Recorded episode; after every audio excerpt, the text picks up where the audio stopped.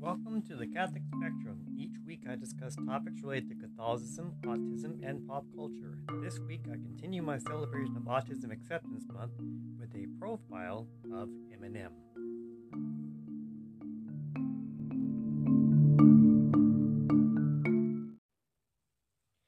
1979, a new genre emerged when the Sugar Hill Gang took a sample of Chic's Good Times and rapped over it, creating their first single, Rapper's Delight. Now, that was, this probably was not the first rap single, but it was the first one to gain national attention. A year later, Grandmaster Flash, Melle Mel, the Kid Creole, Keith Cowboy, Scorpio, and Raheem formed Grandmaster Flash and the Furious Five and recorded a song that would be in, that would still be equally important, if not more, the message. Both of these songs are legendary for their impact on the history of music itself and on the emergence of rap as a genre. Rap has been a genre for over 40 years, and yet it is still a disrespected genre. It took years for rap to finally claim the number one spot on the Billboard singles chart, and even then it was done by someone who was, in the opinion of many at the time and to this day, a complete joke Vanilla Ice. When rap was finally acknowledged at the Grammys, thanks to the I mean, thanks to the efforts of DJ Jazzy Jeff and the Fresh Prince, it wasn't even done on the actual broadcast. Today, while rap has even found its way into the Rock and Roll Hall of Fame, there are still people who won't even acknowledge that it's music. Now, I happen to enjoy a wide variety of genres, and this includes rap. When I was growing up, Run DMC and Beastie Boys were among some of my favorite rappers. Then in the 90s, then along came Two Live Crew, and they decided, and they took rap down a more raunchy and controversial road, which in turn resulted in the parental advisory stickers, which are still being used to this day we still see on streaming services a way to limit what you're listening to, which is similar to the way the advisory sticker is done, I mean, was done back in the 80s. Then in 1991, NWA came straight out of Compton with their debut album, and the and gangster rap emerged.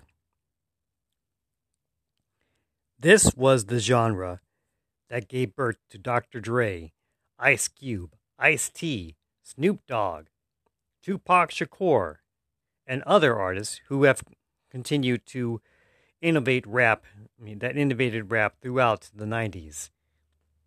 This was the environment that inspired Eminem. Eminem, whose real name is Marshall Mathers, was born in St. Joseph, Missouri. If you've ever seen the movie Eight Mile, you've kind of seen his life story before he became famous. In fact, that's the only thing that's different. That's really except for the change to the except for the fact that the names were changed. That's really the only difference between the movie and Eminem's life. His family moved between Missouri, between both Missouri and Detroit. In fact, his parents were both in a band called Daddy Warbucks. And they moved back and forth between Detroit and Missouri. In fact, the name of the movie Eight Mile comes from where he lived. The movie was actually filmed in Detroit. I'm only bringing up the movie because this is kind of the situation that we got with back in the 80s with Purple Rain. That movie was also somewhat based on Prince's life. So the same thing happened with Eminem. The movie's name comes from Eight Mile Road, the street that divides both white and black communities in the city. This was something that the movie showed us the, by showing by by being filmed in Detroit. In fact, the only thing that was different about it is the place where Eminem would do his rap battles. That was the warehouse that they used. That was actually not the, the place that was that it was in real life. Um, they chose that particular place because it looked more underground and more seedy. Eminem lived right on that border, and he was largely influenced by the many great rappers of the past KRS One, Tupac, and the Beastie Boys. People are considered le- legends of their genre. Eminem participated in rap battles where the participants must battle each other not with fists, but with wits and words. Typically, these are improvised, as you saw in the movie. That was how he began. Eventually, he was discovered by Dr. Dre. He he released an album before his discovery that didn't really do all that well, but Dr. Dre saw the promise, and that promise led to the Slim Shady LP.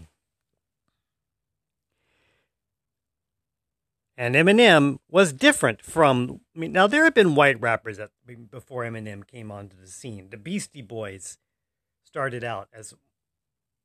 I mean, started out in the early days of rap, and then you had the two jokes, Marky Mark and the Funky Bunch and Vanilla Ice. Marky Mark, to this to his credit, has managed to reinvent himself as an actor, whereas Vanilla Ice continues to be a joke to this day. You also had 3rd Base, who I, to this day, will tell you is a very underrated rap group.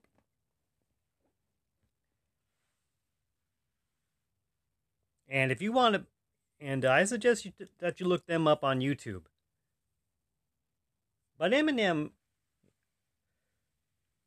but Eminem was actually someone who took rap seriously and did not use see it as a way of mocking the genre. He did it to become his own thing, and he used what he learned from his influences to create his own path.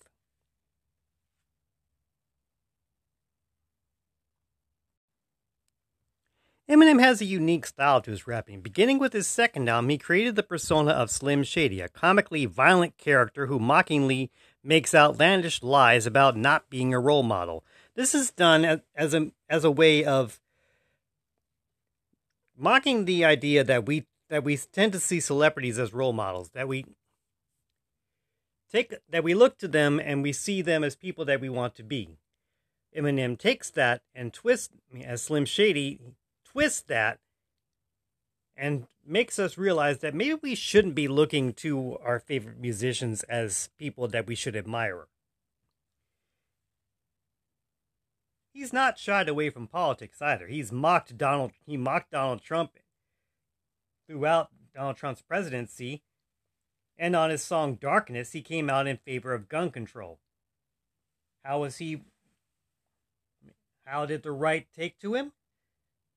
They criticized him, and Ann Coulter attacked him in their columns for his explicit lyrics, which is kind of which is sort of a thing that's done in rap music. But you see, the thing about Ann Coulter to me, I think she's a bit of a hypocrite because she was the same person who told us that we should all vote for Trump. The raunchy lyrics are really a staple of rap music. I mean, not yes, it's true that not all rappers do raunchy music. KRS One released a new album this year, and he didn't Kurt, and he still has his same positive attitude, but he's also still um, showing us that rap is, in the words of Chuck D of Public Enemy, sort of the black version of CNN. That's how Chuck D saw himself in the in the movie that in that was done about NWA. Ice Cube told a journalist that he doesn't see himself any different from the journalist that he sees himself also as a bit of a journalist, telling the world what it's like for him as a black man. Rap is really just is really not just a raunchy old raunchy genre about being a thug. It's also a genre that tries to shed a light on the oppressed on the oppression and the dangers of living in America.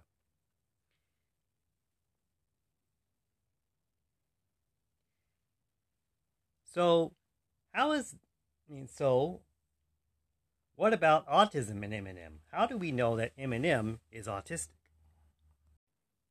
Eminem has actually talked about his autism in some in a couple of his songs. Legacy has this line in it Why am I so differently wired? What kind of twist experiment am I involved in because I don't belong in this world? Why am I so differently wired in my noggin? Because sporadic as my thoughts come is mind boggling, because I obsess on everything and my mind is small shit. In another song, Wicked Ways, he says, Ever heard of Asperger's? It's a rare condition. It's where you're suffering from when you simply don't care if it's an 80 degree day and there's no freaking air conditioning. To me, I think that Eminem's autism helps him in helps him to see the world in a unique way, a way that he probably wouldn't have if he wasn't autistic. When I watched the movie 8 Mile, I kind of saw some telltale signs in his character. In the way he he didn't really have he didn't really make eye contact with his with the people that he was ch- who were challenging him and he sometimes slipped up. The first time he challenges proof, he doesn't, he chokes. He can't even open his mouth, and that, of course, leads to the song Lose Yourself. A little thing you should know about that song, Lose Yourself, he actually had not written it before the mo- movie was made. They wanted to use the movie, I mean, they wanted to use the song in the movie, but he hadn't even written it yet and he wrote it the whole time while he was making the movie. It wasn't until the very end of the of the wrap up of the movie that he actually finished the song. To this day, that song is probably one of the most inspirational songs ever. It's, it's my favorite Eminem song.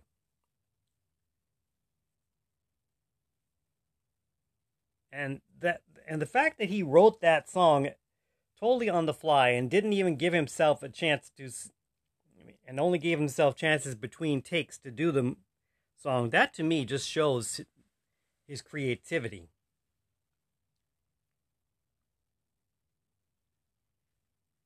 The reason I talk about these people about these people who are autistic is I want to combat what Autism Speaks tells you about autistic people. They only look at the negative side of being autistic. I'll admit I do have problems with being autistic. It I don't there are times when the way my brain is wired does come at I mean does cause problems with my friends and my family.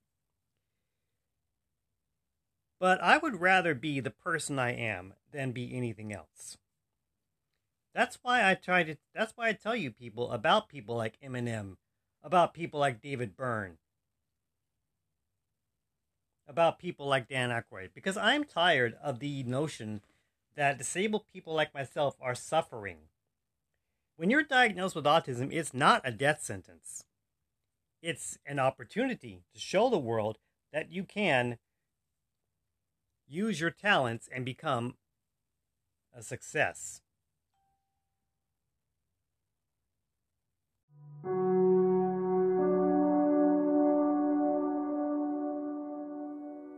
That's it for this episode. Next week, I'm thinking of closing out by discussing someone who discovered in his being discovered way late in life that he was autistic, Sir Anthony Hopkins. If you want to subscribe to my podcast, you can find it and past episodes on Spotify, Google, Podcast Addict, and Apple. If you want to contact me and follow me on Facebook, I'm back on. So you can look up my real name, Jason Thayer. My email address is radicaledwardjwt at gmail.com. I'm still on Wrong Planet Wrong Planet as my real name. My Discord handle is Radical Edward hashtag 7597. That's capital R Radical space capital E Edward. So spelled out R A D I C A L space capital E D W A R D and then the hashtag 7597. And remember, normal is just a setting on the washing machine. We don't get be normal. See you around.